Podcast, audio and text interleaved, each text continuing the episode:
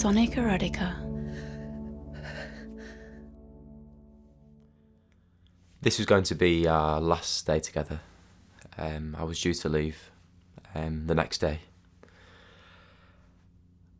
I felt quite sad to be leaving her, um, but I wanted to leave on a really good note.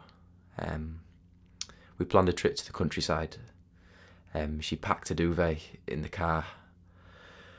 Knowing her intentions, I felt horny straight away, and the whole journey was uh, a lot of uh, sexual tension as I sort of grabbed her leg and played with her and and uh, kind of took the piss, uh, having a bit of fun.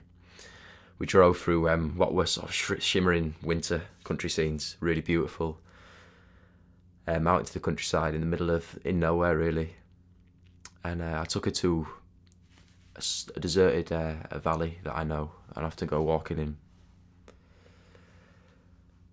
We were walking along the main trail, holding hands, talking, having a great time. We passed the few trekkers that there were in the area.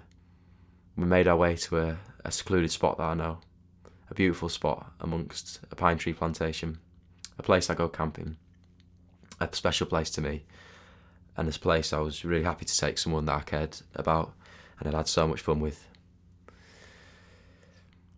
I grabbed her and clenched her really tight up against me in a passionate kiss.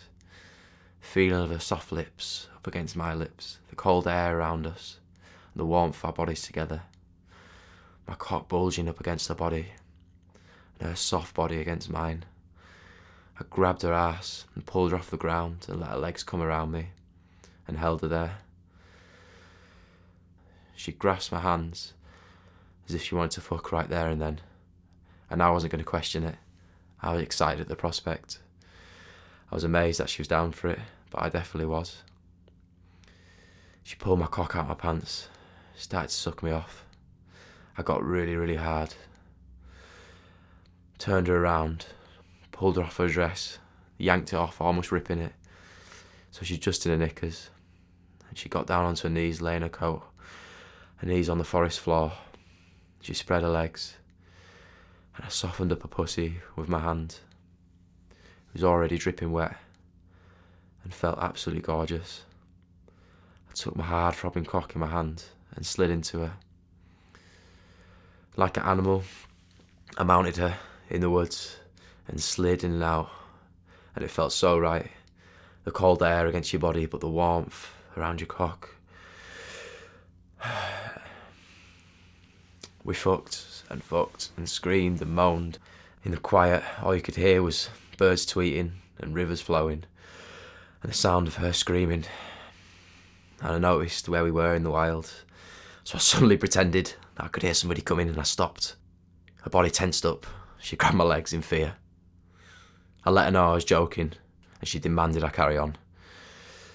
I turned her over on her front and fucked a missionary, grabbing her by her stomach and pulling her into me so I could really power through her, rubbing her tits and licking her little nipples until they were hard and erect, kissing her neck until it was red, snogging her mouth and tongue against tongue, wild, ravaged kisses. And as I was about to come, I knelt over her body, held my cock out for her, and she strained her neck up and put her tongue round my bell end and let every drop drip down onto her tongue and all round her mouth.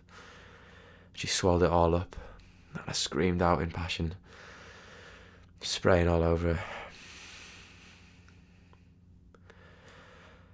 After that, we cleaned up, brushed ourselves down, and wandered back the same path down towards the car, as content as could be.